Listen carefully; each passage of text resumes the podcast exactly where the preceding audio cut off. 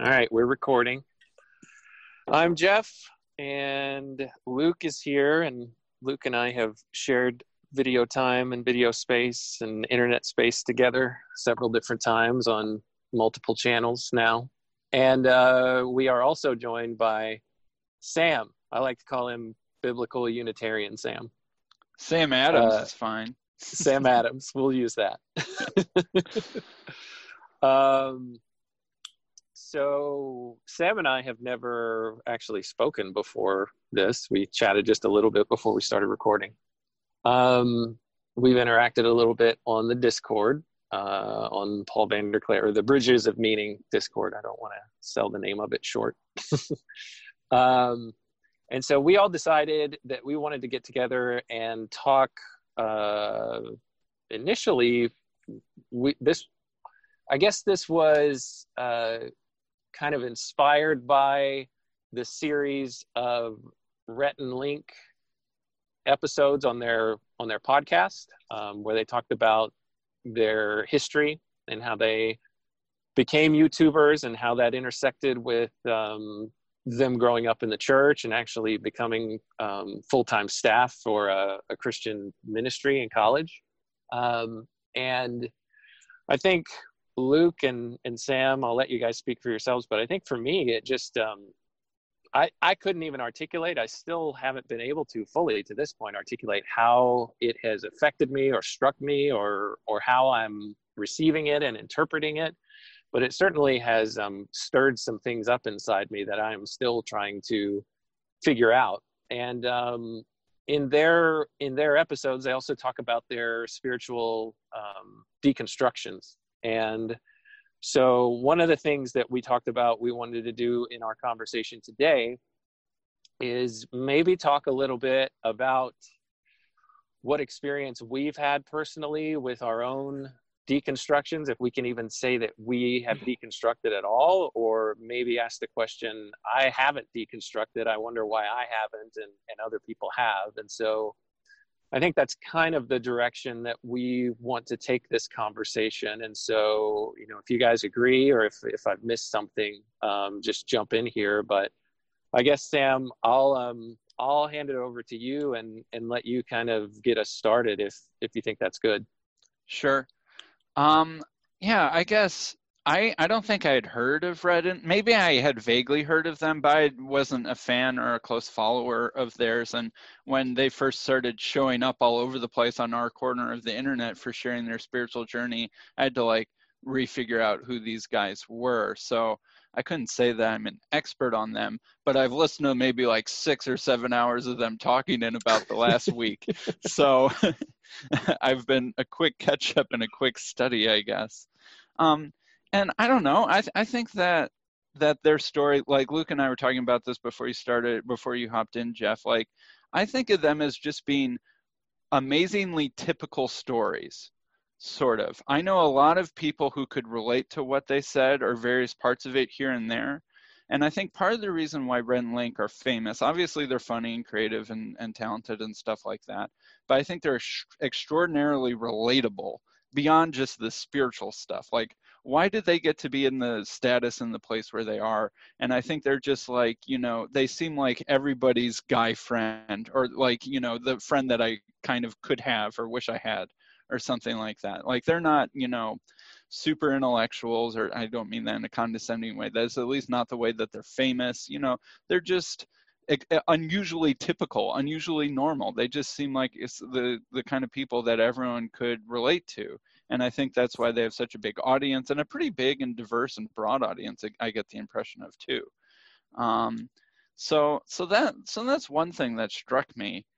I guess the question I've been thinking this whole time is, why didn't that happen to me, right? I could relate to a lot of their story. I was the popular guitar player in my college's Christian fellowship band too, right? I maybe wasn't quite as cool as they were, but I was getting there.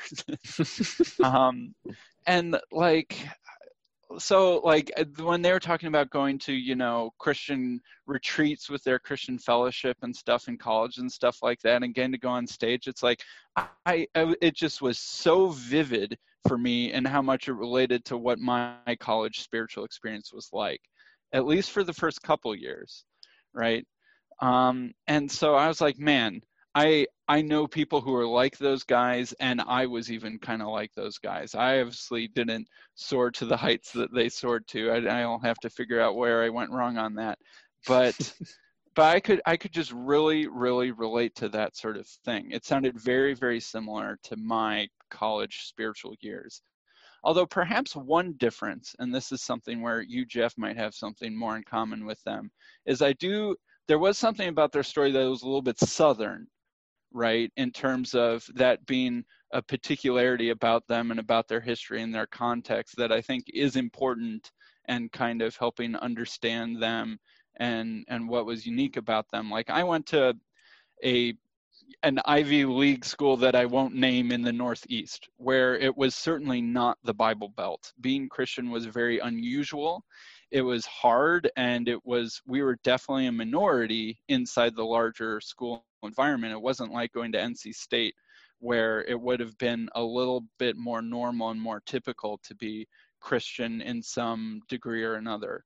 When you're in a very secular, un-Christian friendly environment, it's very stark, the contrast between being a Christian and not.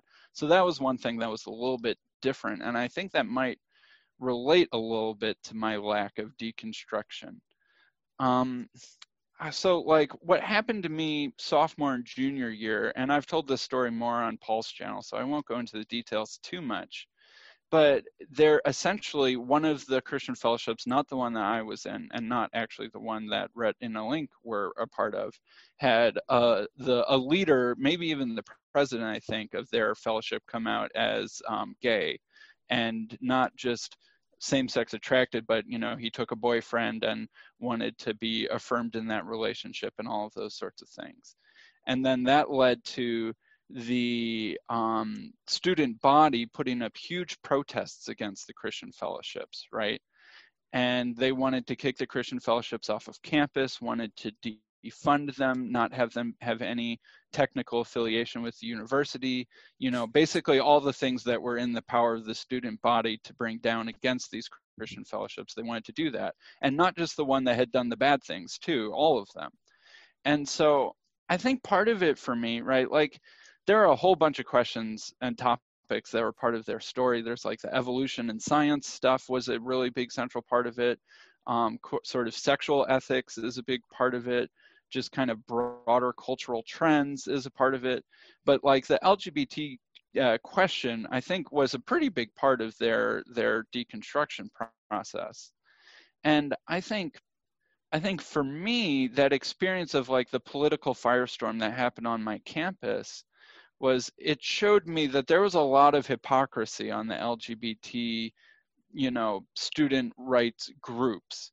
Like, we want everyone to feel free and affirmed, but all you Christians have to feel terrible. It's like, well, we believe in tolerance, so therefore we're going to not tolerate you. It's like, well, that doesn't make much sense, right? Like, and okay, well, what about the conservative Jewish groups? They have the same position. What about the Islamic student groups? They have the same position. Why are you going after us, right? We just seemed like a scapegoat in a culture war proxy fight on campus or something like that.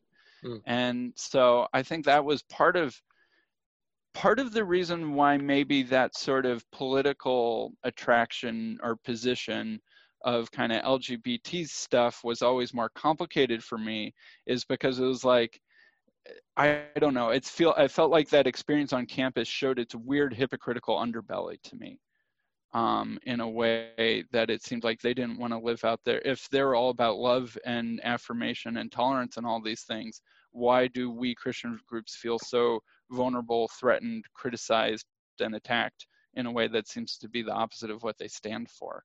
So I don't know. I think that experience was very important for me, was sort of being on the weird side of that culture war fight. And then like the Christian groups started tightening their ranks, right? Because they were threatened. And so they started making all of their leaders sign statements of faith. And as you guys know, I can't sign a normal Trinitarian evangelical statement of faith, even though I had been a leader and already was involved. I was already in positions of, leadership and stuff like that. And then the statement of faith comes at me after I'm already there, mainly in reaction to the LGBT fight stuff. And then all of a sudden I have to be like, okay, guys, I can't sign this. And so then I got like kicked out or removed from my leadership positions, at least officially, although I actually kept playing guitar and was the worship leader. That just wasn't an official position. So anyway, so part of me got, if I were ever close in my life to deconstructing my faith. So that happened to me in my junior year of college, right at the end of my junior year. So that summer, I actually served for, I can't go into any details on what capacity, but I served for that Christian fellowship that just kicked me out of leadership in a professional sort of capacity that I had already raised money and support for. In the same way that Rhett and Link had to raise financial support, I did something that I can't talk about that summer for that Christian fellowship. And that just felt so weird. Right? Like they didn't cancel me from doing that probably because it was already like, finalized to happen. And then that summer was really hard and dark and weird for me spiritually for, trying to figure out what I believe. Like, am I going to keep not believing in this Trinity thing? Or maybe they're right, maybe I'm wrong, or maybe I'm right, maybe they're wrong, or maybe it's something else that neither of us are right, or maybe this whole Christianity thing is weird, or, just like all these conflicting thoughts swirling in my head, and as well as being away from a lot of people that I knew and loved for the first time that summer. It was just very weird. And so I come back right before I'm about to start my senior year of college. And I just needed to take some time to think. And so I took my Chevy Tahoe, drove to West Virginia, found the middle of the woods that I could find, camped out in my Chevy Tahoe for 3 days and fasted for 3 days, like no food, just water for 3 days, sitting around my campfire at night and, wandering through the woods, thinking, praying and reading the Bible and stuff during the day. And on the third night of that, I was by my campfire next to my car in the middle of the woods in West Virginia. And I had something that felt like a vision. Like, I don't mean to overplay this too much. Like, it was weird. It was like a dream, but I was awake. And the weird thing about it is it felt like whatever our internal thermometer of how real an experience we're having is, sometimes it's like, oh, that's not real. Oh, that's pretty real. Like the weird thing about it is it felt like the realness was at a higher setting than it had ever been. Like, I don't know how else to put that. And so the content of the vision was I was at Calvary Hill and Jesus was being crucified. Jesus was on the cross. And it was dark and hazy and weird. It was sort of foggy, there wasn't a lot of resolution to the background, but it was super clear and vivid of Jesus being there on the cross. And I could see his sweat and his blood and it was dripping down the cross. And at the base of the cross, there was this pool of, blood and fluid, and Jesus was breathing really heavily, and he had his crown of thorns on, and all, just a super vivid live action shot of Jesus on the cross, and his head was down like you would see on a statue or something. His chin was in his in his chest, so he wasn't looking at me, and he never said anything. There was no verbal content to this. It was just extremely vivid. Jesus is right there. And then it stopped. And I was back at the campfire in West Virginia there. And I was like, what the heck was that? Like when people talk about their experience taking mushrooms or something like that, which I've never done for the internet's record, I assume that, they're talking about something weird like this happening where it's some extrasensory thing that feels real. And it wasn't, I didn't doze off to sleep, I don't think. And so it was like the message that he wasn't like, oh, by the way, the Trinity is true. Rebuke your Unitarian beliefs and follow the Trinitarians. Or nor did he say the opposite. Sam, you've been right all along. Keep at it. They're wrong. You're right. That's a missed opportunity, Jesus. Yeah, I know. But the message that I took away from this was like, Jesus is still where he's always been. Jesus is right there with me. Jesus is how could I abandon him? He died for me. He's like my best friend. Like he is the person who went to the cross for me. How in the world do I think that I could forsake him? Right? Was sort of the takeaway message that I felt. Even like there was no content of the vision that would lead me to think that. That was just sort of like the takeaway message. And so I was like, okay, I guess I'm not going to leave the Christian faith then. I don't know exactly how I'm supposed to figure out this Trinity business, how I'm supposed to relate to all of my friends that are in this Christian fellowship that just like half kicked me out, half didn't. But I'll keep going. And I suppose that experience in many ways has kept me going in a way that I guess that for many other people it hasn't. If I look at my college group of Christian friends, I think more than half of them have deconstructed in a way similar to Rhett and Link at this point. I think less than half of them go to church. Less than half of them might still call themselves Christians in some sense. So I know tons of stories like Rhett and Link, and they did an excellent job describing it. Theirs seemed extremely typical in many ways. I don't mean to diminish it or to write it off as predictable, even though in many ways it kind of was. But I think that they did a good job describing an extremely common thing. And the only reason that I can think of that it didn't happen to me is not because I'm smarter, not because I read better apologetics than they did, not because I don't know, I'm a better person or something like that. But I had some I haven't had a radical conversion experience because I grew up Christian, but I've had a radical lack of deconversion, right? I would say right about when I was on the fence, when I could see the path of leaving the faith, Jesus just showed up on the cross. And I was like, holy smokes.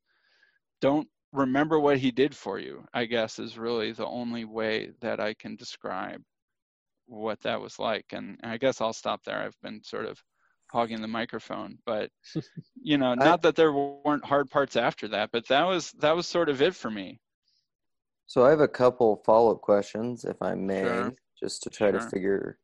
So do you think, and I think you kind of, you hadn't said right away, but then I think you did say that you were, before this fast and before this vision, you were probably, you would say that's probably the closest you ever got to being in a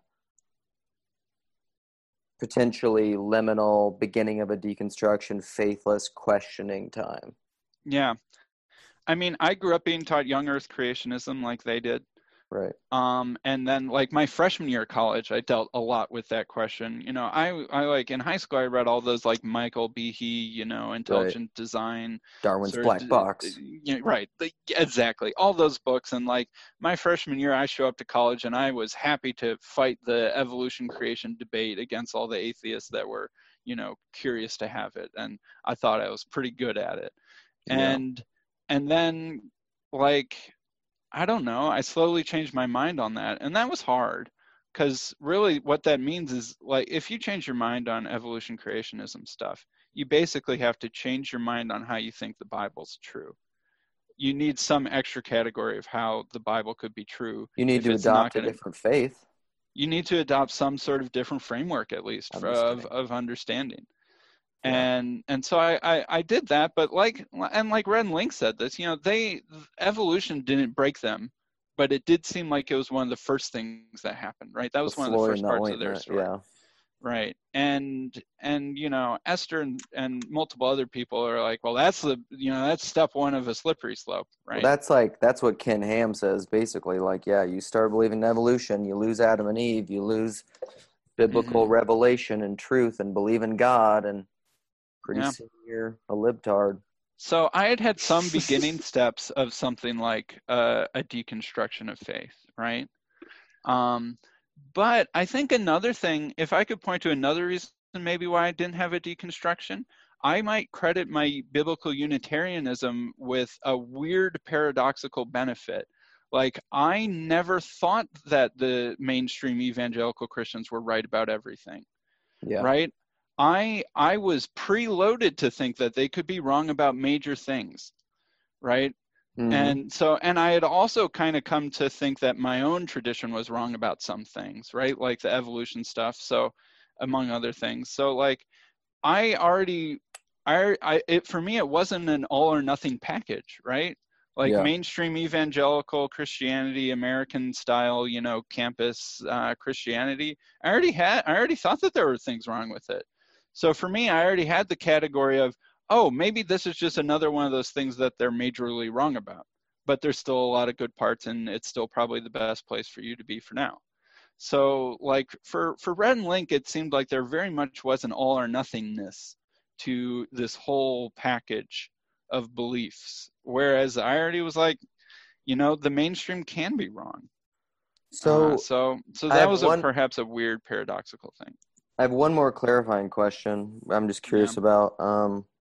It seems to me, I'll just tell you what I think, and then you can tell me if this is true in your experience. It seems to me that the beginning of the potential of a deconstruction or loss of faith for you that we've been kind of skirting around isn't necessarily these beliefs in and of themselves, whether it's evolution or whether it's fill in the blank. Hell, LGBT, whatever. Biblical Unitarianism, whatever. But really for you, it seemed like what happened is that it started around gay affirming issues, but then because of that, they established statements of faith, and you were perfectly fine before, and then you could not affirm these statements of faith. And so it's not the statements of faith in and of themselves either, but it's the exclusion around them. Mm-hmm. Because of the statements of faith, you were then excluded based on personal conviction. Mm-hmm. And so, even though up until that point, before they ever asked, they were perfectly happy to have me involved in whatever capacity I could. So it seems like to me the problem was, but it's a little different in Rhett and Link, but it seems like in your case, the problem was exclusion. In my own personal story, which we can maybe get into too,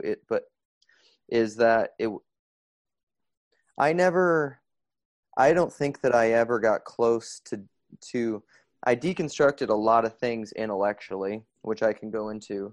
But I never really, I don't know. I'm just different in that wasn't, I never thought of those things as the same as my faith. Mm-hmm. Like I never doubted a belief in God ever. Like I haven't even gotten close. Like I actually honestly don't even know.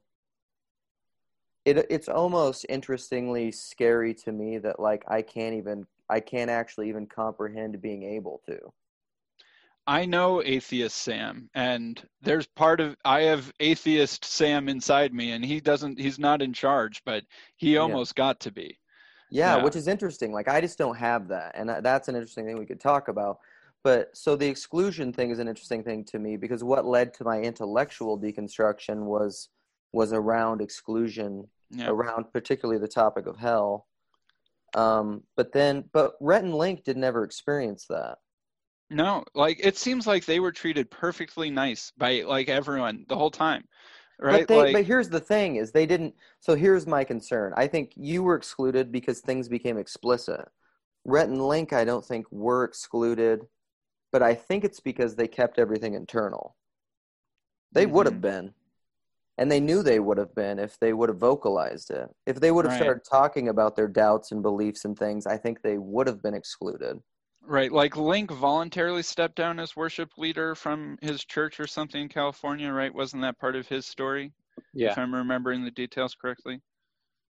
Yeah. So I guess that would be my premise, is that I think for people, deconstruction, and maybe not universally, but I think for most, it's very much connected to relational communal exclusion, however that happens. Yeah. And I think it's connected to a personal honesty and whatever. People get triggered by this, but like telling your truth. And this is something like what you really think, whether or not it's true. And this is an idea that I've been thinking, and I do think this is true, is that I actually don't think a person will be capable to submit to objective truth if they can't submit to, or to objective truth if they don't first submit to their subjective truth. Mm-hmm. If you're not first honest with yourself, you'll never be able to submit to any kind of objective truth that's outside of you, because mm-hmm. it's all based on lies anyhow. You have to submit to your what you really think first. That's what telling the truth is. Mm-hmm. And I think when people start doing that, whether or not it's Rhett and Link internally, I think it's woven throughout all their story. They're scared to death to talk to anybody about it. It's why they waited so long, and they just left. They just walked away. And I think that's what happens a lot. I think people either through whatever means, like through your situation where a statement of faith was forced upon you, you were then honest about it, and you said, I can't do this, exclusion. Or people come into a situation with a statement of faith, they're honest about it, they're excluded. The only ones who stay in those churches are either people who agree with every jot and tittle, which I essentially don't think is anyone. Right. Well, a funny thing that'll happen is that people won't understand everything. Like people, true. Like imagine it says, we believe in the premillennial return of Jesus instead of the postmillennial return or something like that, which is not an uncommon thing for a statement of faith to have. How many people understand that difference that sign that thing? Right. So not the majority, at least. Right. So, and I mean, there was the quote, well, never mind. So that's kind of my idea, is it's around relational exclusion. And that's what I would think it to happen. Like Rhett framed his story around a lot of like logic and reason and whatever. And I think that's just his model. Mm-hmm. But I think I think the deeper thing is that he started to have doubts about things that people in authority and people that he had relationship to were saying is the truth. And these are important things. And he started to just be like, I don't know. Yeah, I don't know if those things are true. And he started doubting not only the substance of the facts, but the people. Mm-hmm. I think another part of my lack of deconstruction, I think, was helped by Kierkegaard a lot. I had a friend introduce me to Kierkegaard maybe freshman or sophomore year of college. And I feel like he helped me realize that faith and certainty aren't the same thing. And I think that one thing, a tool that perhaps Rhett and Link lacked, maybe they still do, is that you do not need to be certain to say that you believe, right? I think that is a very important thing that you can... They know that, don't you think? Maybe. I feel like they said that. Maybe they do. Jeff? I don't know. They seem to equate certainty and faith and believing in the whole package pretty closely. Maybe they need to read some Pete Enns. Am I right? The Sin of Certainty. I haven't read that. Oh, I've talked to you about Pete Enns, but that's his book title, one of his books, The Sin. I think that what they said was they wanted to get away from certainty. They felt like they had achieved certainty in the faith that they grew up in, and then found out these are things that you just can't be certain about, and they didn't want to pretend like they could be certain about them anymore. But what I found interesting, and I know we're talking about ourselves, but I was just reminded of this. They seem pretty certain about their positions on justice and about loving and affirming LGBTQ, for example. They seem very certain about how vital it is to love people and to care for people and to do things that make a difference in the world. They seem very certain about that. Mm-hmm. And the only thing that I would point out there is, that there is no empirical reason to be certain about those things either. Those are religious positions as well. Those are no different than did Christ rise from the dead question. It's the same category in my mind of question of should I love people versus hate people. Mm-hmm. There's no There's no scientific, empirical, logical answer to that question, from my estimation. Maybe right. There is, but it seems like the same thing to me. I think you're absolutely right. And I think that you're right. We've moved beyond certainty to embrace uncertainty. But for them, that also meant moving beyond faith to embrace agnosticism, right? I think that they think that those two are bound together. And what I'm saying is maybe you can pull those apart, and that maybe you can have some amount of deconstruction or some amount of construction in progress. I will say that my faith and my beliefs and my certainties are always a construction and a deconstruction and a construction in progress continually. But you can do that inside faith. And I'm not quite sure if they thought that or think that, or if they could ever find a place within themselves or within a community where that felt okay. And I think that that's something that the church needs to be much better at, is that you do not need to leave if your certainty leaves. Right. Well, and I think what I would say is I think all of that, when you were saying, so a couple things, Jeff, when you were saying that they left, but they're just as certain about justice and LGBTQ issues and being on the right side of history, which is a monarchical vision. Like it's obnoxious. And it's just like, if you see this, it's inevitable. Well from your frame, it sure is. They were on this podcast. I think the YouTuber's name is Philip DeFranco. Yeah. A conversation with Paul. Paul, I think, watched that one as well and talked about it and talked about pieces of it in his last monologue video that he did, or one of his most recent ones. And they said in there, I'm trying to remember now. Oh, I just lost it. Something that you said reminded me of that. Oh, it was about the history part. Yeah. It was when Rhett was talking about the LGBTQ, and he was also talking about different things in the Bible that society at large had to kind of pull the church along to see that these things weren't true. And they used an example of slavery. Yeah. Then they talked about a couple of other things. And then they talked about LGBTQ, he said, you've lost this argument, just talking to generic church people who hold, a non-affirming position. And history will show in 100 years, everybody is going to see that the church was wrong on this. Yeah. And my only question there was, when you brought up monarchical vision, that I would have for Rhett is, do you know how long history is? What about 1 million years from now? What will this look like? What do some of the things, and I haven't read on this, I've just heard Paul Vanderklay talk about, some of the things that were being argued about in the church 1,000 years ago. It doesn't even seem like it's a controversial topic, not necessarily because we've decided something on it and we've landed on it, but it just seems so insignificant. It seems so, I wouldn't even think about that. It's so baked in. And that is also a religious statement to say 100 years from now, this is what people are going to think. You have no way of being certain about that. Absolutely no way. So this is what I swap out. They just swap out judgment of history for judgment of God. It's working the exact same way. Well, in their non-theology theology. Yeah, and so this is where I was going with that, and I was mentioning this to Sam before we started. Is that I think from a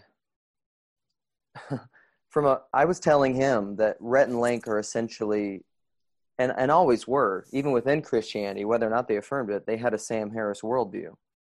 So I think about the Jordan Peterson, Sam Harris debates, they think it's all about this world of facts and objects that we see objectively. And really what they didn't use, when they were Christians, they maybe wouldn't have used empirical language and science language and facts and empirical studies and things. They just used a different language. They used biblical language. They used scripture. They used revelation. But it was the same fundamental thing underneath. And this is why I say that a lot of times people who deconstruct, they don't change anything. And Paul alluded to this too. And a lot of people say this, but I want to make explicit the spiritual reality underneath is still the same. They've jumped out of the frying pan and into the fire. They've just changed out all of these values for these values, but they still have the fundamental same worldview. And they think that they've done something. You haven't done anything, actually. You have the same worldview. You're maybe coming into a greater resolution and a consciousness and an honesty of what's happening. I mean, but your worldview is still the same. And so I would say that anyone who comes from I would put it this strongly. Anyone who's a modernist, religious or irreligious, must be agnostic. You have to be. You can't know God through that frame. It's impossible. I'll say that I'll push back a little bit, but I'll say that first that I agree with 90 or 95% probably of what you just said. Perfect. You're almost there. In that there are huge commonalities between what they believed before and what they believe now. And their epistemology is essentially unchanged. Yep. Right. Yes. But I wouldn't downplay the fact that there is a big change that happens in you when you flip like that. I do think that there is something going on spiritually in them that actually is pretty serious and that actually will feel very different subjectively to them now as compared to earlier. Yeah. So while I think their epistemology and the way that they're coming about truth and asking all of those questions and determining how to decide things is still very similar, and that they need to shed some more of their skepticism and deconstruction zeal onto that something very real did change. And I do think that for them, they did say that it feels very different subjectively. Yeah. What happened to them. Well, right. After. And I actually, Sherry in one of our, online, but off of the Discord, off of YouTube conversation said something like she had said, maybe to me and Michael, something like, and I actually want to read it because I think it's perfect. It was really good. But it's of Rhett and Link. And it was something like, she said, as for the truthfulness of Rhett and Link, if they are in a place of truth now, I think that must mean and has to mean that the place that they were in before was lies. This is why they feel free. Truth sets you free. And I think this is the point. This is what's different with Rhett and Link. I think they're being honest with themselves. And this gets at my point of why I think, and this is why I don't even see them as a loss of faith, and I'm not really that upset about it. I think they're actually closer to faith because they're more honest with themselves. They're getting closer to being able to subject to what they actually think and tell the truth in a Jordan Peterson frame, which will allow them, that will even give them the capacity to submit to objective truth. It's that George MacDonald quote I love so much. It's just like, you don't understand, but you may one day have move to have the capacity to one day understand. I can't help you to believe, or I can't help you to see the thing. To see the thing, but I might help you to believe, and that's the difference. It's a fundamentally different way of being in the world. I mean, I think I might disagree with that too.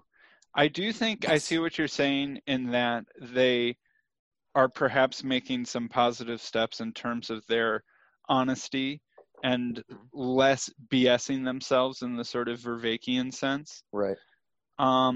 But at the same time, I do think they probably have stopped having faith and have stopped being Christians, and that's actually a real difference too. I think you can have a poor epistemology, a modernist framework and stuff like that, and be a Christian. I would say that absolutely. And that I do think that I wouldn't call their change for the better. I feel bad for them, and I worry about them. I think the jury's out. This is the thing with faith, is just is faith, how faith interacts with time. This is why I love that Gillian Welch quote, time is the revelator in her song. We have, Paul in his videos, the one takeaway from the Paul commentary on the videos is just I'm reserving judgment. I mean, that was what he kept saying over and over and over. I'm not going to judge. We don't know. Mm-hmm. We don't know what's going to happen with them. I don't know what's going to happen with me. That's the whole thing. Like I said, I have no capacity to know. I feel I can't doubt God. who the heck knows what could happen to me in 20 years? Mm-hmm. I have no idea. My understanding with them is they don't call themselves Christian anymore because they can't honestly say that they are what they understand a Christian to be. Yes. Right? What they understand a Christian to be is all the things that they laid out over their 4 or 5 or now 6 or 7, different podcasts where they've started talking about this, of all the hallmarks of what an evangelical Christian is. Yeah, and that's important. They said, I'm just not at a place where I can say, honestly, yes, those hallmarks are what I identify with or what I assent to, or, whatever the structure of belief is. They're saying, I honestly can't say that I believe those things anymore, regardless of how they got there. I can see and understand why they, and I have heard stories of other people saying, I really can't take the title Christian anymore. And I am the jury's out for me as to whether or not that is a bad thing. My second one-on-one conversation with Paul, I talked a little bit about what is it to be a Christian, and I ran through a list of some of the research that I had found on, C.S. Lewis talking about it. And then I went through part of, I didn't have a name for it, deconstruction, but I went through part of my, I guess, deconstruction story. I came out on the other end of deconstruction, never, like you talked about, Luke, never losing a belief that God is there, or, what my general beliefs about Jesus are and all that kind of stuff. But lost my train of thought. But I guess I was just going to say, tell more of your story, Jeff. How much time do we have? Over an hour.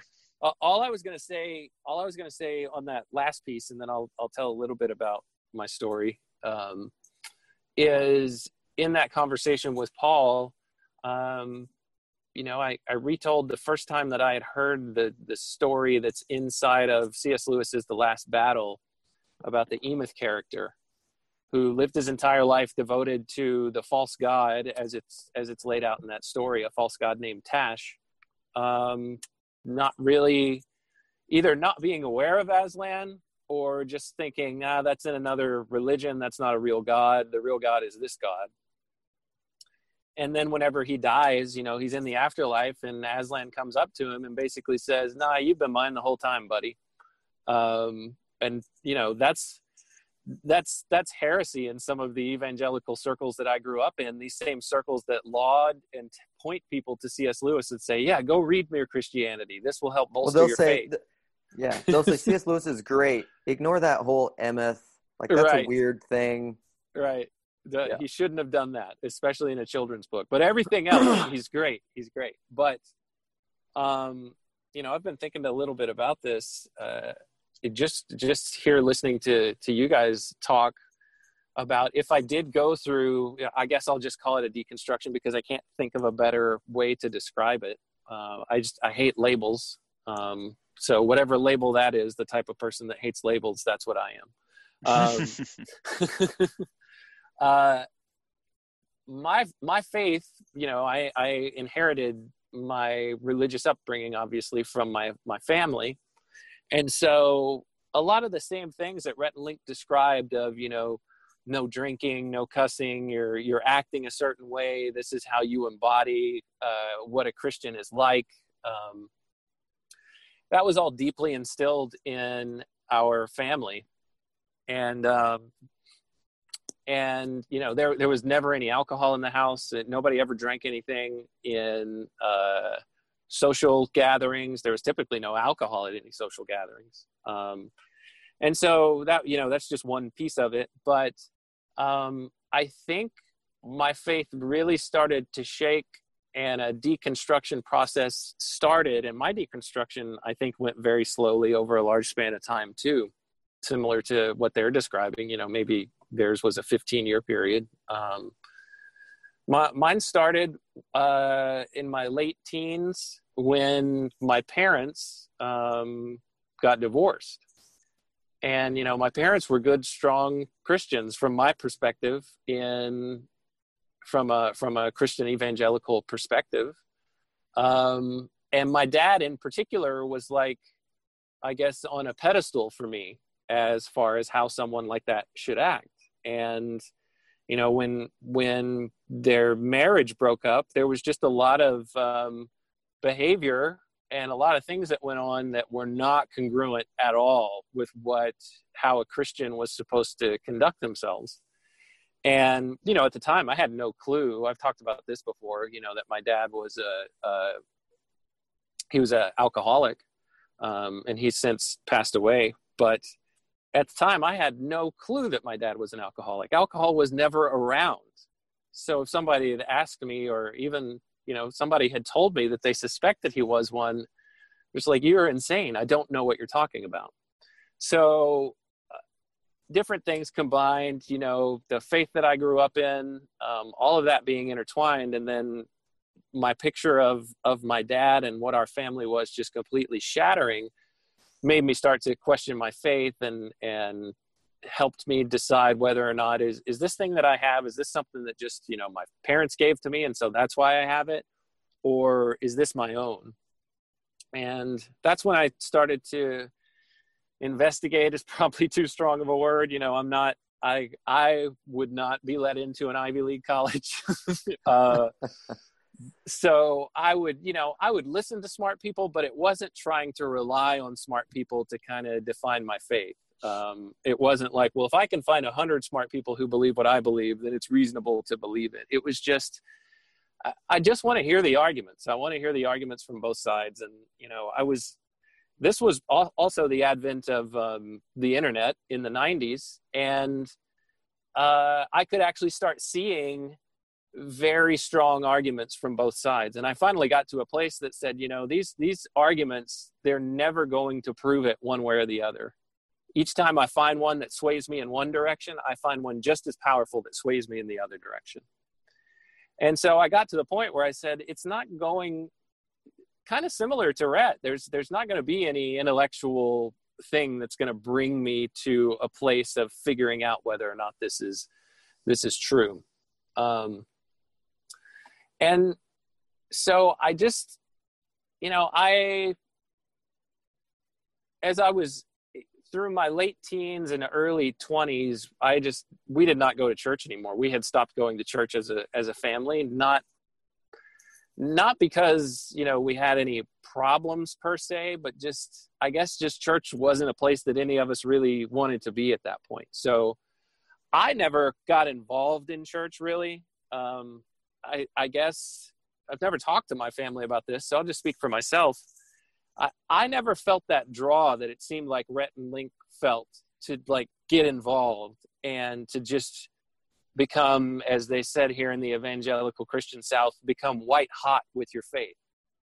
You know, anytime that I heard anybody talking about that, I'm like, yeah, it just doesn't, I wouldn't feel like I was being truthful if I just jumped in and started doing those things or started leading things. You know, I just never felt, I don't know. It just, for me, it didn't feel authentic for me to do something like that.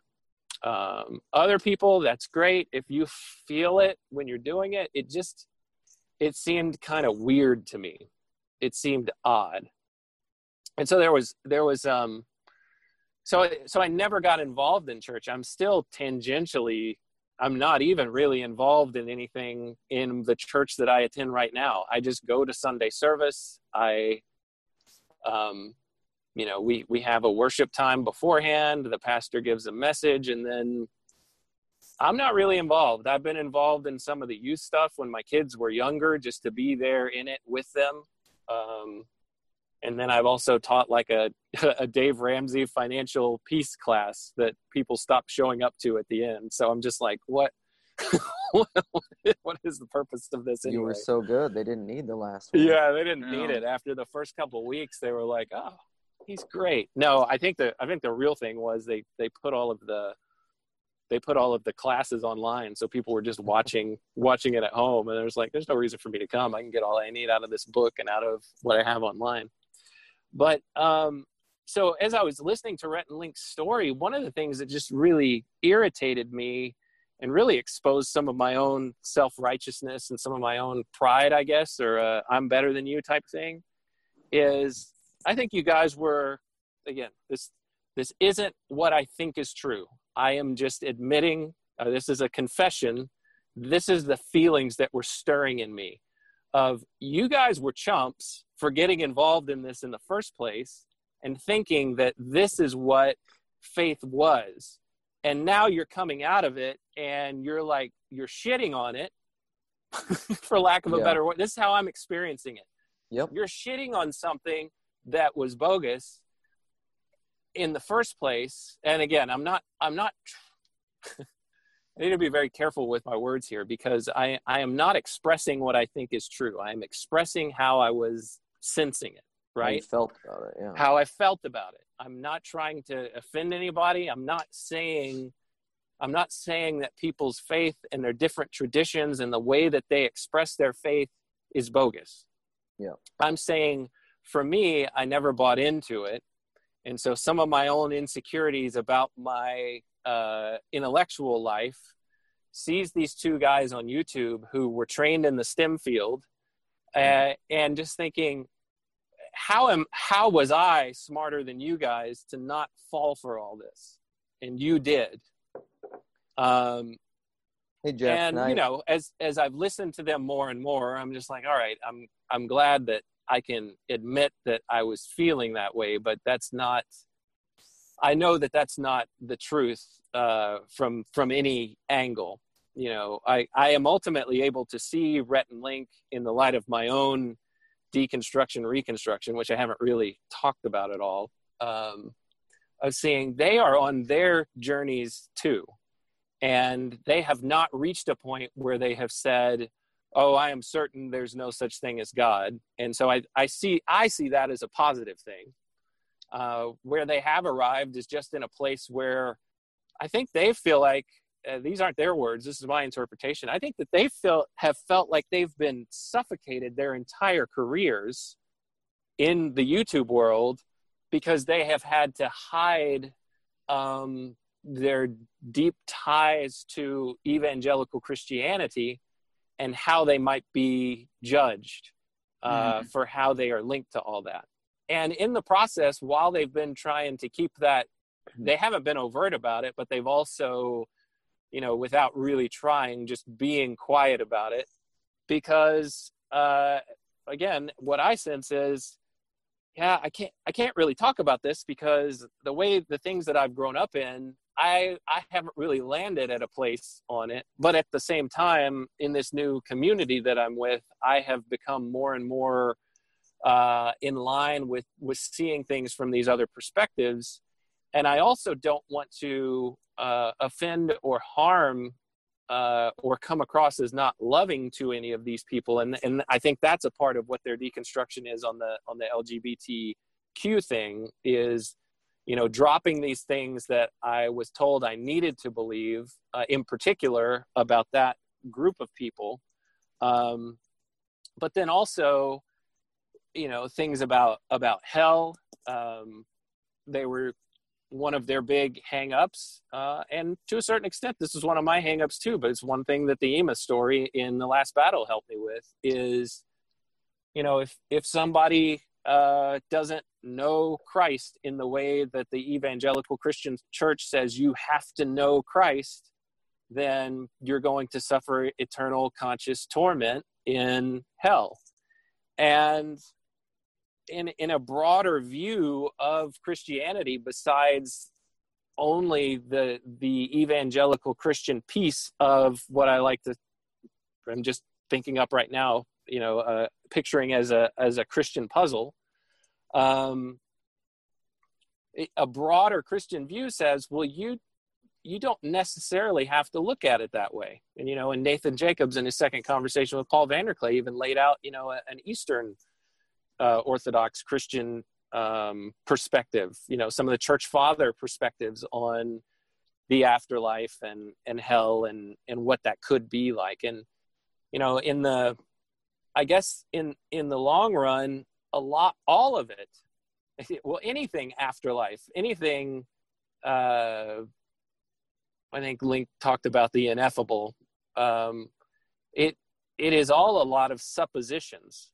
And so I don't know where I'm going with all this. I don't know if I really told much of my story, but it all just feels kind of intertwined with Rhett and Link. And part of me is frustrated that it seems like they, in some of their episodes, they landed in different places than I did. And that frustrates me. And I'm still trying to figure out why. You know, my wife has said, well, maybe it's because you're scared of landing in that same place as them. And I'm not sure that that's it. I think when I was scared of things like that, it was much earlier in my process. I don't feel scared of those things anymore, but at the same time, I can't figure out why I have felt so frustrated at times with listening to Rhett and Link's stories. You know, there are other times where I'm listening to them and I'm like, yes, right on. Absolutely. I understand that. That makes perfect sense. I'm with you guys. One question I had, Jeff, when you were talking, is when you were, because I understand what you're saying, and in half of my consciousness Congress completely agrees, you know, with your feeling of not understanding or even superiority of like, why did you, you know, questioning toward Rhett and Link, like, why did you believe that you had to be certain about these things in this way? And like, and I didn't fall down that path. And so that didn't lead me down a path of doubt and deconstruction, because there are other options. However, like my pushback to that would be a couple things. Maybe part of that is like, I think someone cannot be forced into that area again of exclusion if they keep that internal. And so you don't get brought into the kind of conflict where you're forced to make some of those kinds of decisions and be excluded. Or there are also, and I don't know if part of this is just the certain denominations or church culture that you grew up in, where those kinds of things were more avoidable. Because like I really relate to Rhett and Link's church culture, like the names that they're dropping, what they're talking about, being like Reformed Baptists. I mean, they were dispensationalist, which I wasn't as much, but like on a whole, the kind of church culture that they were in, I know those people. Those are my people. Yeah. And I can really relate to them that like you cannot, the reason that they thought that Christianity and faith and being a Christian was directly connected to thinking about it in all these certain ways is because that's what they were taught. Yep. That's why they thought that. Yeah, that's the problem. I was taught that too. Yep. Okay. Well, I didn't know that you were explicitly taught that kind of stuff. You just said like, whatever, I'm taught that, but no. Yeah. So, and I don't know why it would take, I've been talking for a long time. There's one other component to all this that I'm trying to piece together, and as far as how I've processed it, I can get into that right now, but I wanted to give you a chance to say something, Sam. I was just going to ask you a question, so keep going. Oh, okay. Well, as I've been analyzing this, and when I talked about how I felt frustration about how maybe they've landed someplace where I didn't on certain things, I started thinking a little bit about, I think it was something that Paul had laid out, even when he was talking a little bit about you, Sam, on one of his videos, where he mentioned how, let's say Christians, for example, some Christians might be more welcoming or more open to someone who, let's say, is an atheist, who is kind of like inclined towards learning more about Christianity. But they are, yes. Yeah. If they think they're going to get on board and say all the right things and have all the right beliefs, yeah, they're sure open to that. Well, a conversion prospect, yeah. Yes. A conversion prospect, yeah, that's probably the best way to put it. But they are knives out when it's someone like you, Sam, where it's just like, wait, you've been in all this and you're not landing where we need to land on and this. And you know what, like, you think about it and you can talk about it, get him out of here. And it's like, it's something that was categorized, I think, of like a almost on a sociological level of like a traitor mindset, right? Mm-hmm, mm-hmm. Sam, someone like you is seen as like a traitor in the tribe. I've been told as such. Yeah. and I saw this dynamic. I perceived this dynamic in David Fuller. David Fuller was on Andrea with the Bangs channel. He runs Rebel Wisdom along with another guy. They've interviewed Paul Vanderklay. They've done a lot of stuff. They talked to Jordan Peterson. I noticed this dynamic, at least what I thought it was, when David Fuller went and interviewed Dave Rubin. Dave Rubin was somebody who was staunchly on the left, along with, David Fuller. He says, I'm of the left, but he doesn't like where Dave Rubin ended up. Now he will say, well, no, I didn't like how he was giving platforms to people who were saying some atrocious things, and whatever you think about. Yeah, not being a hard enough interviewer, right? He had a couple of critiques like that, but it didn't seem to. Yeah, his critiques didn't seem to match up with how harsh he was to him. Yeah, and so that interview with him like really turned me off, like to David Fuller for a little while, and I got butthurt about it, and so I didn't watch for a while, and I eventually went back and watched some more. And I think what Rebel Wisdom does is some really neat stuff. But as I started to think about it, I started to perceive at least it as a possibility that David Fuller saw Dave Rubin as a traitor from his tribe. I think you're right. And that is what I saw coming out in his conversation with Dave Rubin. Now, David Fuller might say, well, that's a mischaracterization of my motivations. You can't know what my motivations are. And he's 100% correct. I have no idea. It was just a perception of mine. Whether or not it's true, I don't know. I am linking that now to how I am responding to Rhett and Link's story of feeling like, well, you guys have gone through a deconstruction process. I went through a deconstruction process. I feel like you're throwing out a lot of baby with bathwater, and you guys are really pissing me off because you were, again, this is my feeling. This isn't where I am. This isn't me saying, and I am right about all of this stuff that I'm throwing out here now. This is me being introspective. Keep going. This is good. You guys went and you were leading churches, you were leading students, and you were in the tribe. What I did, again, this is my self-righteousness saying, I never took it upon myself to think it was okay for me to start teaching people and telling people that this was the truth, and you should have been smarter than this. And you shouldn't have gone out and, this is judgmental Jeff. Maybe that's what my own personal YouTube channel will be called. Coming out and saying, you guys should have never, if you'd have been paying attention to what you were being taught by your evangelical pastors, you would have paid attention to one of the admonitions or one of the teachings that Paul gave to Timothy, or maybe, I don't remember where it was, but somewhere in the New Testament. You shouldn't presume to teach people this stuff. You should take it with solemn. You should wander in with grave sincerity, not sincerity, but man, you better really think long and hard about this before you go and you try to teach people about God. I don't know. I don't know what the context was there, but this is the way that I had always taken it, and so I'm just like, I am never going to go up and try to lead people or try to be the one that's teaching people. And then now you're coming out of it. I'm treating them as traitors, where it's just like, and now you're leaving, and on the way out, you're saying, oh, by the way, I don't want to mischaracterize what they were saying, but it's like, well, we don't believe that stuff anymore. Mm-hmm. And there's just a certain level, and I know people are feeling this way out there too. And Rhett and Link have even said, we were expecting, because we felt the same way when people would leave. But it's like there is nothing that Rhett and Link have talked about in their deconstruction that is a revelation to me, where it's just like, oh, okay.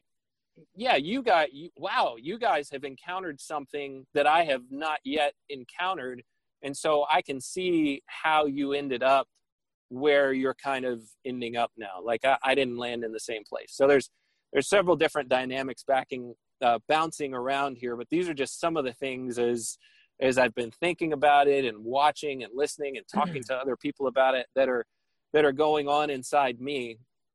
And I don't think that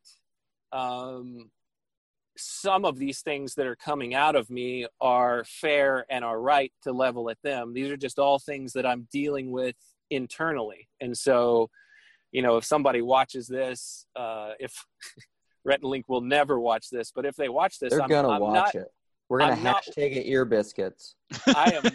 Yeah, we should. We'll hashtag it ear biscuits. I am not one of those people that wants to attack you guys. I think my own personal place where I have landed as the truth that as I understand it so far, which is probably 90% wrong, maybe even 99% wrong, but I think is true as I see it right now, is everyone.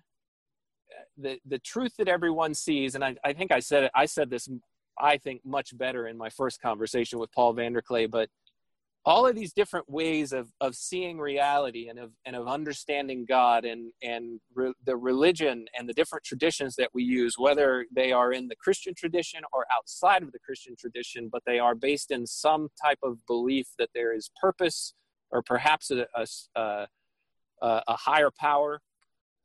Wherever you are and however you see it and whatever you feel most strongly about is the place where you need to be, or it's what you need right now. It's almost like if we're to talk about Christianity for a second, if you're in a far left progressive Christian denomination and you feel safe and comfortable to work out what you're trying to work out, I believe that that's actually where you need to be.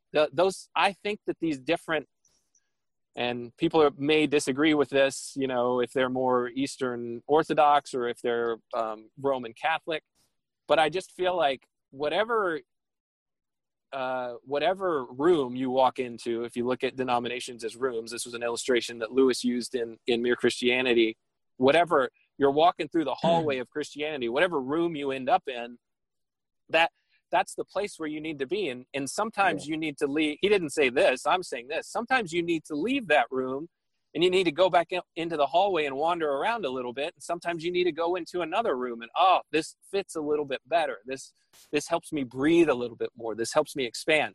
And I get the sense that that is what's happening with Rhett and Link at this point in their journey. I think that's really good, Jeff. And I would just add to that, I agree. Interestingly, you talked about orthodoxy, and I was just talking to my priest the other day, and he was saying, we were talking about some personal dynamics between people, and I think this is true, and this is where I've come myself. I mean, religion must be without coercion, without compulsion. Amen. I mean, you can't tell anybody where they need to be. The caveat, so you were saying wherever, and this is the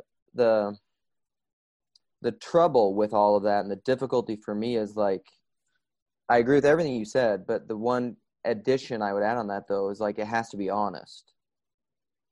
And I think that's the struggle. I mean, this is the problem that I get into. This is why I love psychoanalysis so much, is so many of us, myself included, we lost him. We lost Luke. We lost. Yeah. He'll come back probably. Wait a minute. But, it's saying, oh, no, it says you're the host. Okay. I'm the host now. All right, yeah. You're still here. Okay, I can still hear you. All right. But so many of us are self-deluded in what we think, and we're all deceived to varying degrees. And so, like, you maybe think you need to be in this place at a time, and maybe you do. Like, no matter what, you have to live within your own conviction and go with what you think in the moment. I mean, how could you do anything else? Yeah. But the problem is a little Protestant, though. Well, no, it's not, though. I mean, I think it's fully orthodox. Like, I think you can hold those things in, and I think a Roman Catholic would say that the same, too. Like, I've heard Bishop Barron say as much. I think, I mean, there are tribalist Orthodox and Catholic that are going to say, like, you have to be in the, okay, so here's the thing. I will hold both of these things fully in tension, just to throw my cards on the table. I don't think there's salvation outside of the church. I don't think there is. But I'm also a Christian universalist. So I don't pretend to know how that's going to play out. It's just kind of like, I hold those two in a way that's just like, with a lot of, I would say with like a mystical certainty. Like, I think those things are true, but I don't dare to tell you that I think I know all of the parts that can add up to the sum. I don't know how that all works. I don't understand it mechanistically in like a formula. But I think it's true. Like, there isn't salvation out of Christ. There isn't.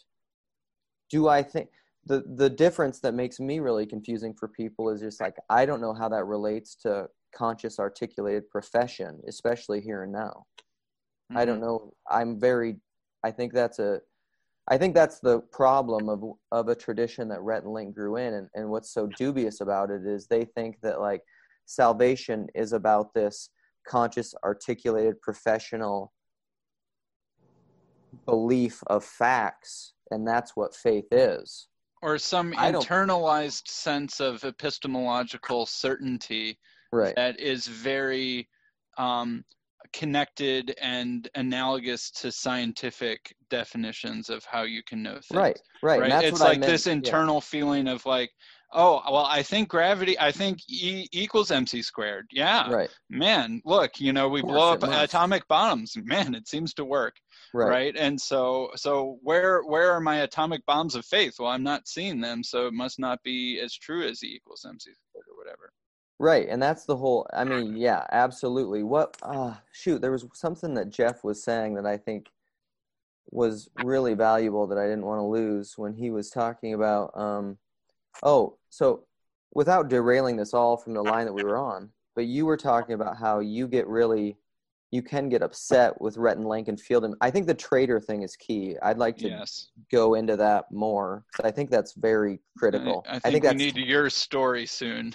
I bet you've been called a traitor too. I don't know if explicitly, but it was definitely implied. I think that the traitor is connected to exclusion. It's almost like I reposted this Tim Keller, Mike Horton, and Matt Chandler, who I almost guarantee Rhett and Link have heard of and know, because they were in those circles, from the Gospel Coalition like 10 years ago or something now. I posted it in the Discord, but it's one of my favorite videos. It's like a signpost for me, but it's essentially like how to disagree.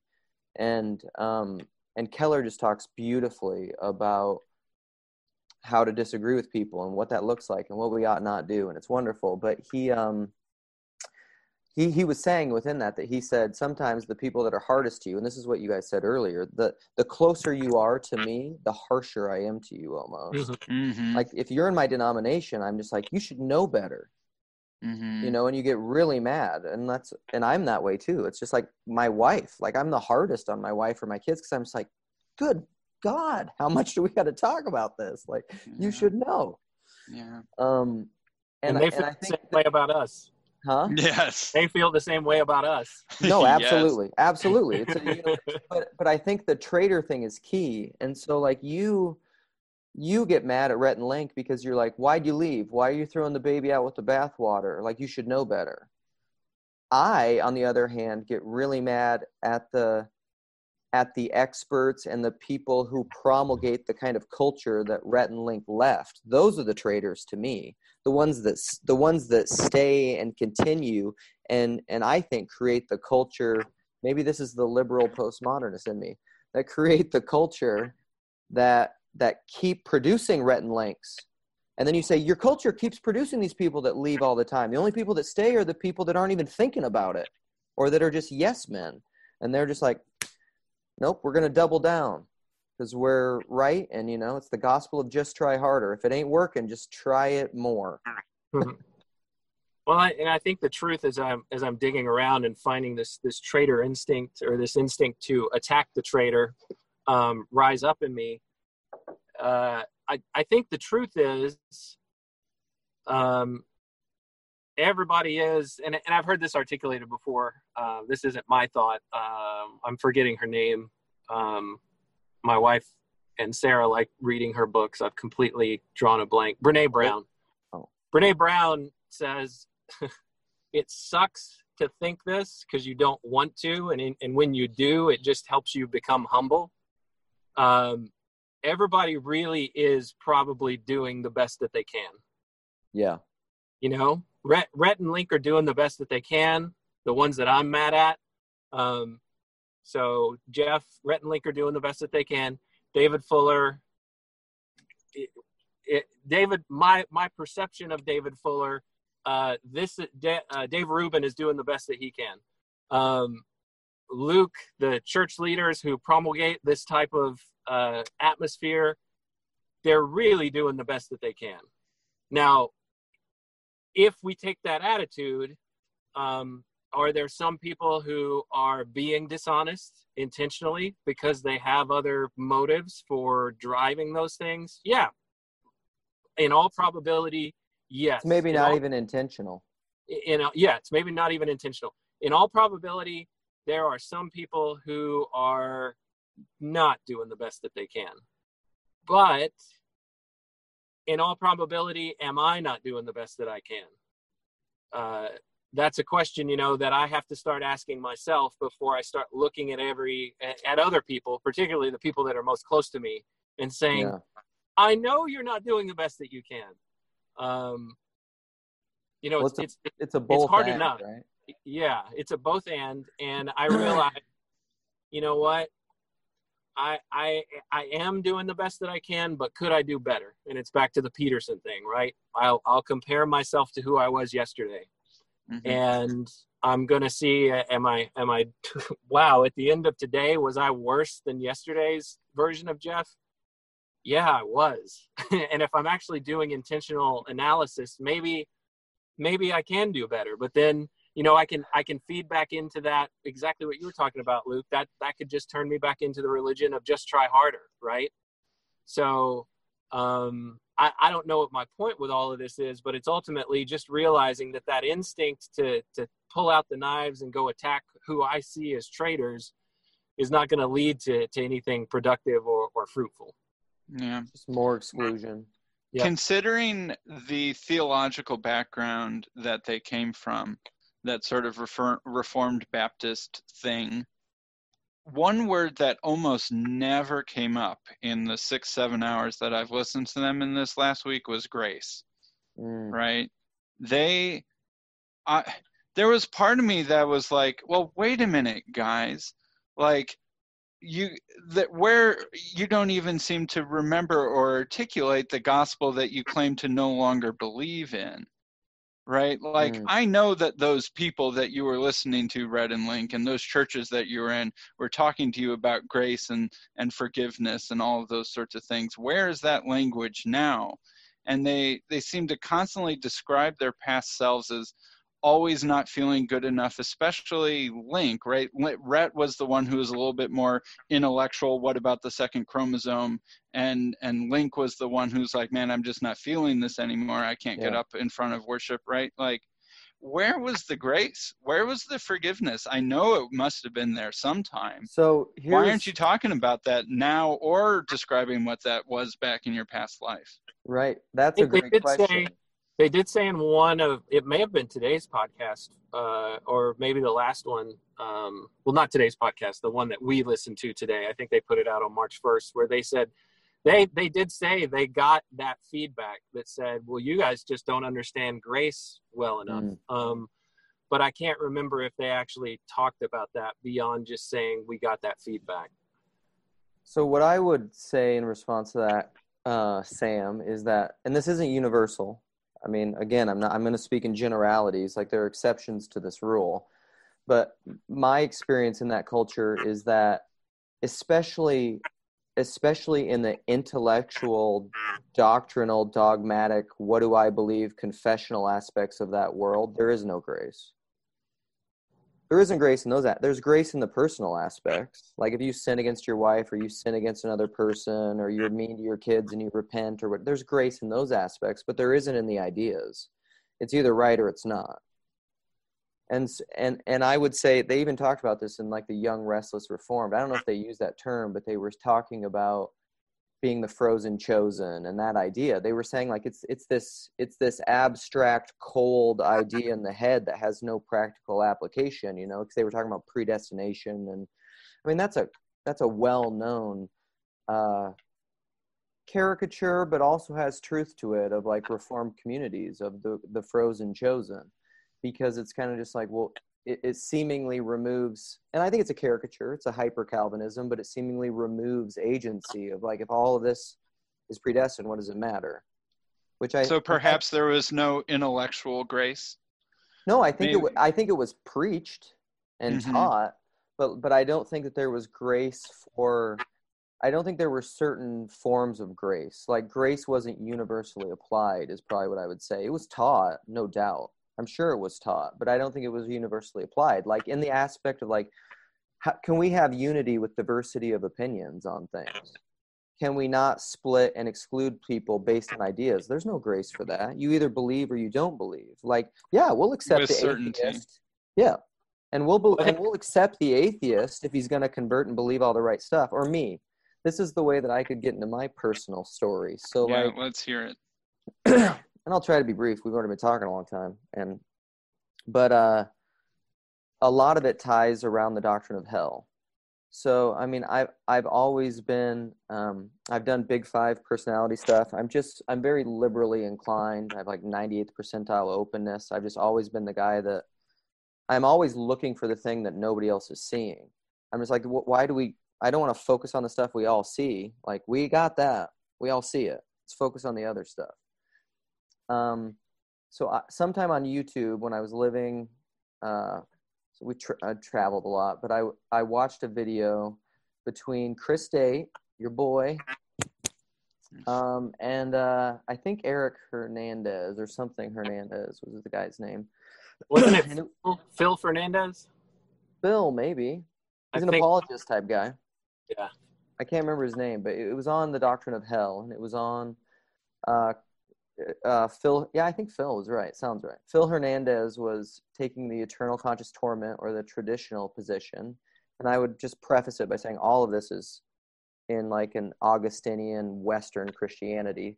It's the tradition in the West of eternal conscious torment and annihilationism. And I have no idea how I got there. I have no idea how I watched it. I have no idea how it came up in the algorithm, but I watched it. It's like a 2-hour debate. Chris Date is like an exegesis freak, and he was in my camps. He's Reformed, he's exegetical, he's a Bible guy. I just believe the Bible, sola scriptura, Protestant. I was like, that was my guy. I watched this debate, and I remember thinking like, what? Chris Date is the only one who made solid biblical points. Like the other guy was just doing really weak philosophy that didn't even hold up, and he couldn't contest any of the biblical points. And I was just like, But that's not the right view.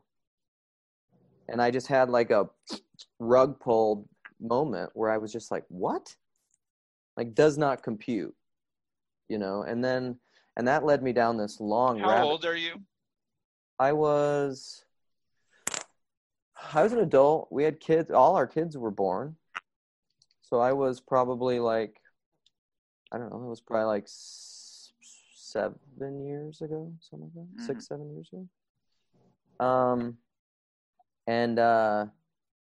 Yes, 6 maybe. And so that just sent me down this big rabbit hole of just like researching the doctrine of hell and the different positions on hell and different things. And I just remember thinking like, because I found out all this stuff, like there's 3 common views of hell that have been held since the beginning of the church. And I was just like, I had no idea about any of this. And I was like, why wasn't I told any of this stuff?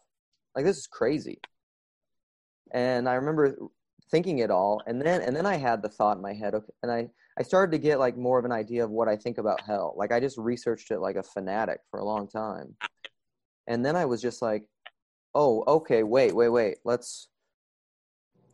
I had no idea about anything in regard to hell.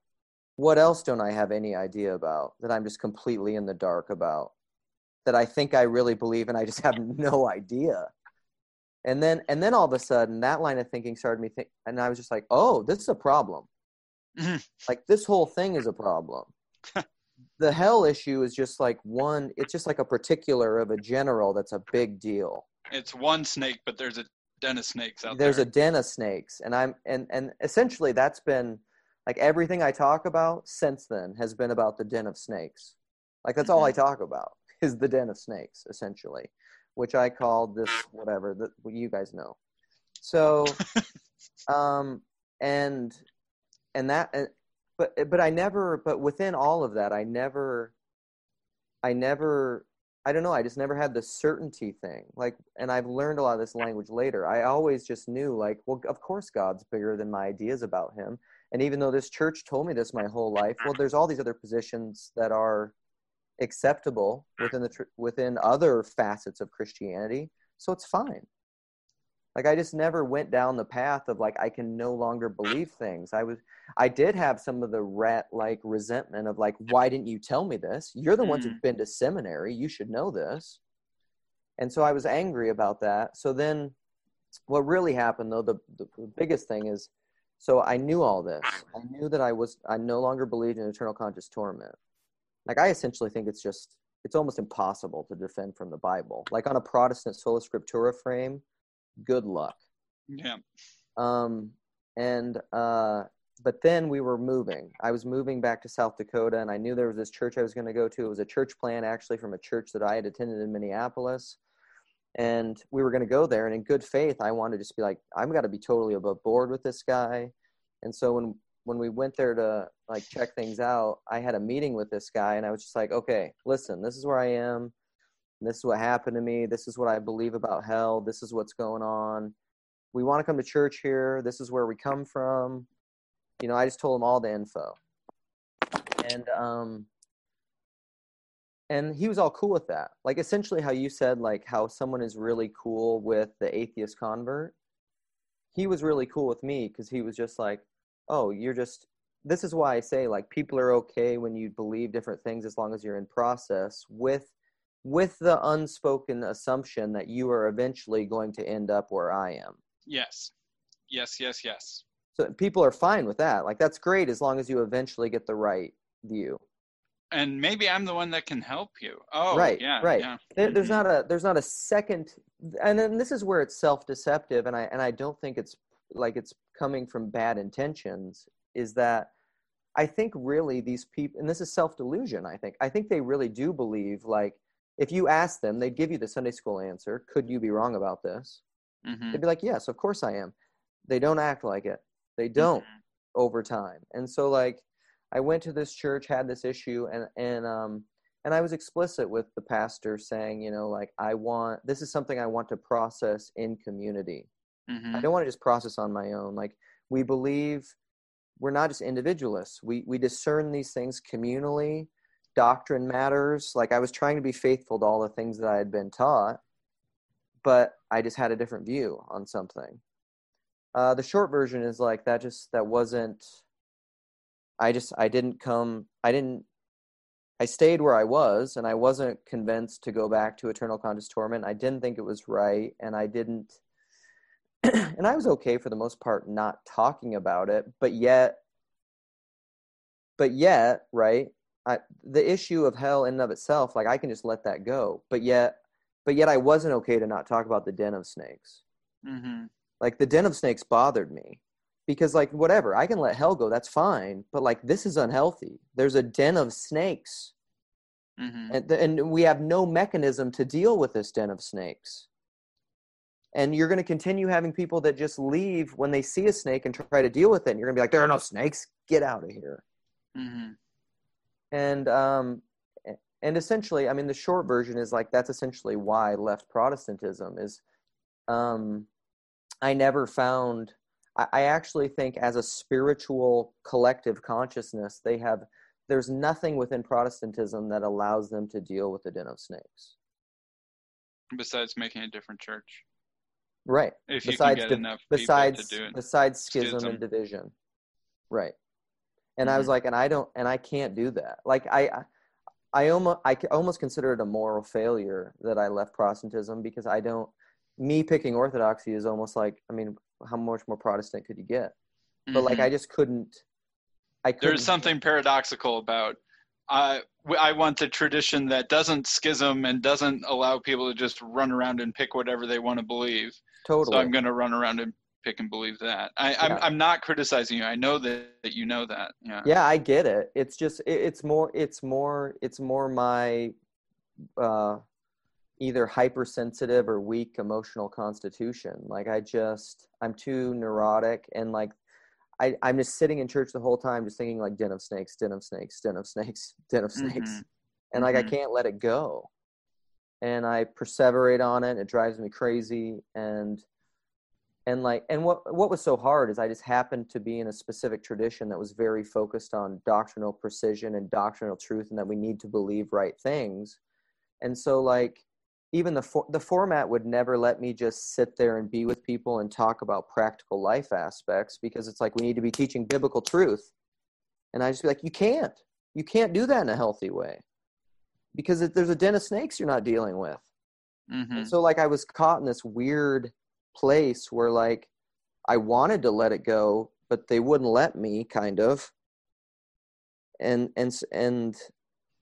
it just became incompatible, and I couldn't deal with it. And really what eventually led to it is I was so upset all the time that it was just carrying over into like our personal life, our family life, our practical life. And I was just, because I care, like I care about the church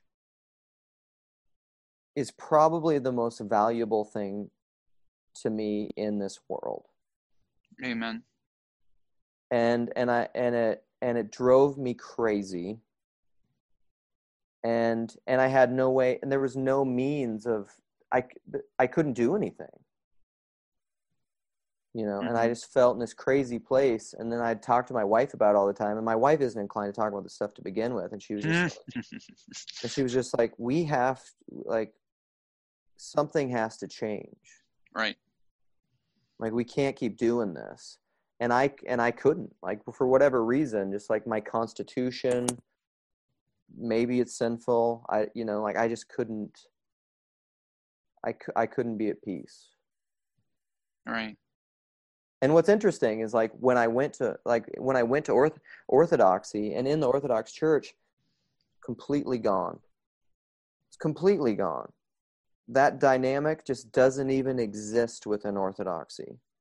It's completely alien to it. It doesn't mean they don't have their issues. Then this is what I think people always confuse me. And when I'm talking about this, maybe Jeff isn't going to come back, is they think that I'm saying like Orthodox. Oh, Jeff isn't going to come back. He messaged us. Oh, did he? Okay. I don't think Orthodoxy is tribal. Sure they are. They have problems. They're sinful. Yes. Not in the same way that I'm talking about. So that's kind of my story. And I think it's, and so that's where like, I have a lot of sympathy for Rhett and Link. I'm like, I feel like I understand your situation and what you went through perfectly. Do I, like Jeff, have some frustrations? Like we're like with Jeff, I'm like, should you have tried to talk about it and be vocal with people? Sure. I think I know how that would have went. And it wouldn't have went well. There was something interesting when, was it Link or Rhett, or did they both sort of echo this idea? And this is something that you and I are acutely familiar with, is that they didn't want to become some pastor's project in their deconstructive process, where the squeaky wheel who has all the questions suddenly starts absorbing a lot of the pastor's time. Yeah. And the pastor can't really deal with it, especially if the person is a little, curious and or talented in terms of digging into a specific question faster and deeper than they have the training or can keep up with. Right. Right. And also like pastors are doing, I also understand the fact that pastors are largely, they're busy. A lot of pastors work, way above normal working hours, and they're doing really taxing, not only the like high, like biblical exegetical preaching things, like that's a big thing intellectually, but also emotional. They're doing all the pastoral stuff too. Yeah, and they don't even get weekends off. Yeah. And so, I mean, I get all that. And like, I was at a church plant too. So like, it's even, so they're just like, listen, we're just trying to make sure this doesn't collapse. Shut up. Right. Please. And that's the hard part, is there's some amount of rationality to that. Sure. Right. There's some amount of, you know, if you've got limited attention resources, right? Right. And limited pastoral time and energy and intellectual focus. Right. It makes sense not to spend it on people like us. Right. But then my problem was like, what I go back to the Den of Snakes, which I love that visual. And I'm just like, that's straight Jordan Peterson. You know that, but yeah. But I think it's pertinent in this. And I'm just like, yes, I realize you're planning a church, but are you planning a church with a den of snakes? Mm-hmm. You might want to figure that out before you want to make sure that this works. Yeah. You know? But I just could never – and this is the problem really, is that at least certain parts of the evangelical church, this gets into my critique of confessionalism, are so insular ideologically – that like they have no idea what they don't know. You can't see, you don't know what you don't see. Mm-hmm. Mm-hmm. But I think, but I'm just like, you've built the system to do that. Mm-hmm. So I get it. And it's really, and I feel like I'm in this, because I don't relate to like a Rhett and Link, go over here and become like, lose your faith. I mean, I empathize with it, but that's not me. Mm-hmm. So I was always in this place, and I got that all the time. Like I got the slippery slope thing of like, because my pastor said, he'd be like, you know, you're reading Rob Bell, you're reading Pete Rollins, you're reading Pete Enns, you're reading Richard Rohr, you're reading all these guys. Well, you read Richard Rohr. Well, that's a slip. That one. Right. Then, I mean, whatever. You annihilationist, you're reading Edward Fudge, you're reading people that aren't on the prescribed book list. And so we can find you a church that's more like what you're looking for. And I was just like, I'm not looking for another church. Mm-hmm. I'm looking to stay in this church, but I'm reading these books and I would like to talk about them because it's just alternate perspective. But like, that's the problem, is like, there's no way to have the communion is around our ideas. Mm-hmm. Mm-hmm. And the communion isn't around the bread and the wine. I mean, you could, yeah, that's maybe a simple way to put it. And well, I do think you could get the Orthodox Church to loosen up the Nicene Creed thing, and then I don't think so. They're pretty committed to that, aren't they? I think it's just like getting the Orthodox Church to change anything within, like the way. Yeah, getting them to change anything. Period. Yeah, the way that like a biblicist approaches the Bible. I mean, that's how they approach tradition. I don't think that they hold it in a I don't know, I mean, it's kind of dogmatic, but it's more just like the kind of like G.K. Chesterton, you come up on a wall in a field and you don't know what it is. You know, the liberals just like, what's this stupid wall doing here? Rip it down. And the conservative impulse is like, let's figure out what the wall's for before we rip it down. In that way, or like he called also tradition the democracy of the dead. The Orthodox are just like, tradition's a big deal. They're not just going to like, something is central and is long-standing to the faith as the Nicene Creed is just probably not even really on the table. No, I'm full well. I know full well that it's not on the table. But so how does that not drive you crazy? How is that not its own den of snakes? I think because within Orthodoxy, it is there's a freedom, and this is hard to talk about, but there's a freedom to hold to collective knowing and like collective transcendent objective not knowing, and have a subjective conscious awareness knowing, propositional knowing, which they may not perfectly line up, but you can hold them both simultaneously. Because for me, I feel like the Orthodox insistence on tradition is an extra barrier for me that a particularly biblically oriented evangelical church might not actually have. Like, I think that, and I've experienced this, that I can get some super biblically oriented conservative evangelical churches to actually be nice to me when I start really emphasizing that our, you know, source of theology is the same, just we disagree on conclusions, and why I think that my conclusion is a little bit better based off of the, you know, shared foundation. So I feel like I actually get extra, there's a form of tolerance for me that is available sometimes, because I've certainly gone the opposite, you know, that isn't available to me in Catholicism or Orthodoxy. Because they still, because you still have the same axiomatic prescribed allegiance to a way of holding to the Bible and how you note things that's similar to them, they still hold out hope that you can be that hopeful convert like the atheist. Well, also, I think I've even gotten beyond that with some particular people where they're like, okay, maybe the Trinity is something that we need to hold with a more open hand. But I'm not asking you to hold like scriptural authority with a more open hand. I'm saying that we can agree on that thing. Yeah, I think Orthodoxy would always be an issue for you because there'd just be certain things that would be non-starters. Like, it's interesting because like if someone like you were very practically, maybe this is getting way, it's about Orthodoxy, but if someone like you were to say, I want to join the Orthodox Church, well, they'd be like, well, okay, you need to be baptized, but it needs to be a Trinitarian baptism, which I'm sure you haven't had. Well, it depends on, is it the words or is it the idea behind the words?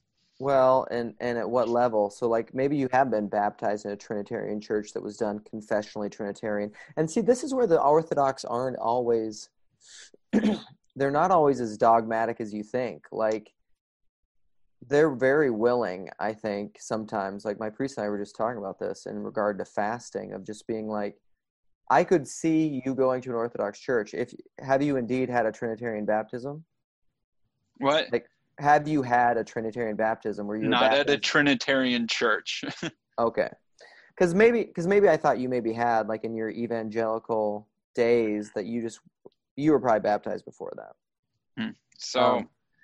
But if you were, let's just say theoretically, like, say Unitarian Sam, who has Unitarian convictions, did have a Trinitarian baptism, where you, even if you didn't maybe individually agree with it at the time, I think the Orthodox would probably be like, that's fine. Yeah. Like, it doesn't matter. It's a Trinitarian baptism. Because they just don't, I don't think the Orthodox hold to, like, what you individually think about things nearly as highly. Yeah, but I'm never going to recite the Nicene Creed, right?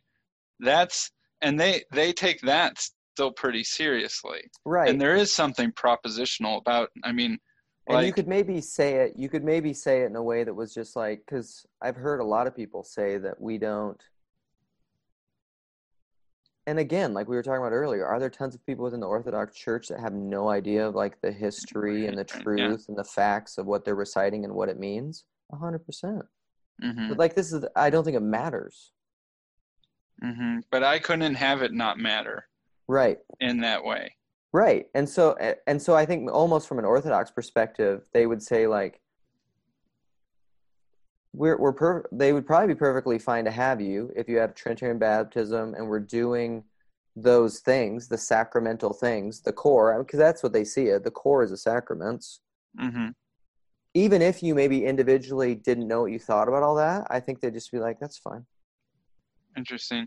Like, if there were, imagine, like, there were some church that was like, say, Middle Eastern country X, the Orthodox Church of imaginary Blankistan that had separated Palestine off from, you know, the Eastern Church over the Trinitarian issue and was like a, you know, an old school Unitarian church that had survived from ancient times, that was otherwise very much similar to Orthodoxy in terms of its emphasis on tradition and sacraments and all that sort of stuff.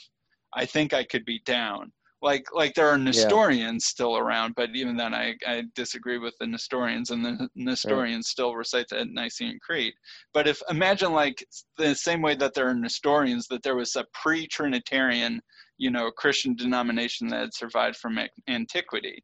Right. That I think I would be something that I would be pretty excited about. But the fact that they all died out is I wish I love tradition. I just wish I had a different one than is on offer. No, and that you can't make a 2,000-year-old tradition from scratch, unfortunately.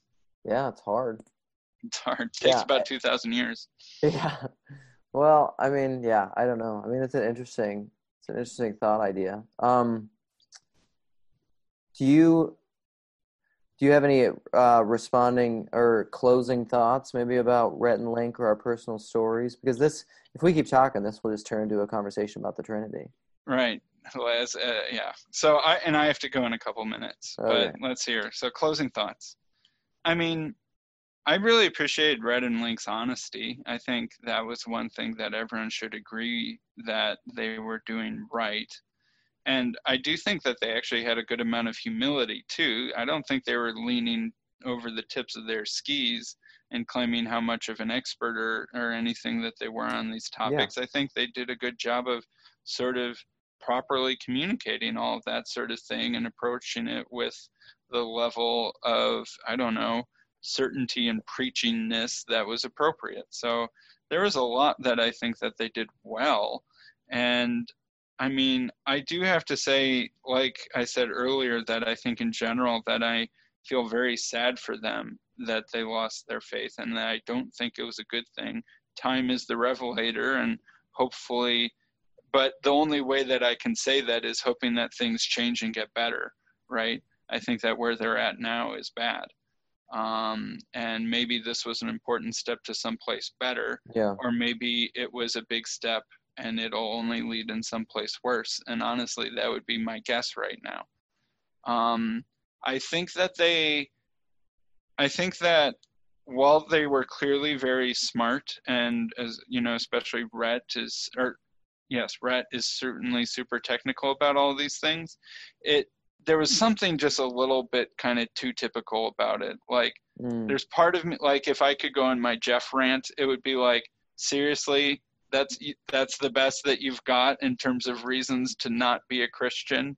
That's sort of minor league stuff, if I'm being honest. Right. Well, and they could ask deeper and hard. There are further steps along the chain of doubt that you haven't even gotten to. Well, this is where this is where I'd push on Rhett, and just to give a shout to Esther, where I'd agree with Esther. Like, I don't think Rhett isn't deconstructing and leaving his faith for mere rational ideas, because I agree. Like there are better answers, and even like what Jeff was saying, there is, like you don't have to equate the two. Like you should have been smarter than that. Like it's not just about that. There's other stuff going on. Right. Right. Yeah. And don't say that we deconverted because we moved to LA. Oh, but if we had stayed in the South, this probably wouldn't have happened. You don't get to say both of those things, right?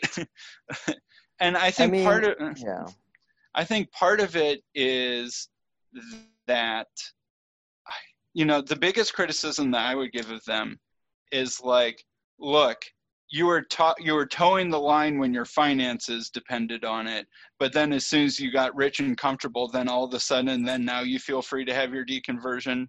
There's something about that is extremely unpalatable to me, and that would be one of mine. Yeah, that's my Sinclair Ferguson quote that I love so much, that like it's hard to get a man to see anything if his salary depends upon him not seeing it. Mm-hmm. And there's something just seemingly ungrateful about, like, are you going to pay back everyone who supported you in full-time ministry for however many years that was?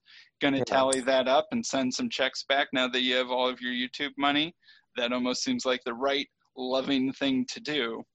They were doing God's work at that time, though. Yeah. So anyway, that's the part of me that is most angry at them. Those are my thoughts. Like, A, your intellectual caliber could be a little higher, if I'm honest. B, certainly seems like money and culture has a lot to play in this, and that's not very savory. I mean, I don't know. Like, so my closing thoughts would be, I really relate and am sympathetic, and I'm probably a lot softer to where they are. And all this is maybe temperament, and I'm a lot more hopeful of where they are and where it could lead. Because like Jeff was saying, I do think that, like, maybe where everybody is, provided that it's honest, provided that you're not, like, somehow so twisted that you're mm-hmm. moving and making decisions based on, like, defense mechanisms and coping and yeah, like maybe this is exactly where they need to be, provided that it's honest and time is the revelator. And yeah, they're not, I mean, they did have a lot of humility with it, where they're saying, you know, like, we're no experts, we're lay people. And part of that, I also know for myself, is like, it's also really easy to put in those qualifications, almost though, is like buttressing. They're still kind of buttressing your argument though. Mm-hmm. Like, mm-hmm. I'm not an expert, so take that with a grain of salt, but yet I'm still arguing facts as an expert would. Mm-hmm. You know, you can't have that cake and eat it too. Yeah. So it's a little like, well, is it based on all the reason and the facts or not? Yeah. Because it is more complicated than that. Like, yeah, it's not just California. It's 60 not just second the, warning for the record. It's not just the money. It's not just whatever. So, I don't know. What I do love is the conversation that it is produced. Hopefully. I do love that because I think it's important. Yeah. At getting at the den of snakes, which I hate. Yes. And honesty and forthrightness, as Jordan Peterson says, is the only way to fight back the snakes. Yeah, that's a perfect way to close. Do you have the recording or me? I think it's you. Okay. Well, love you, Sam. Have a good one. Love you, too. Love you, Jeff. Nice talking with you for the first time. Sorry you had to leave. All right. Peace, buddy. Peace.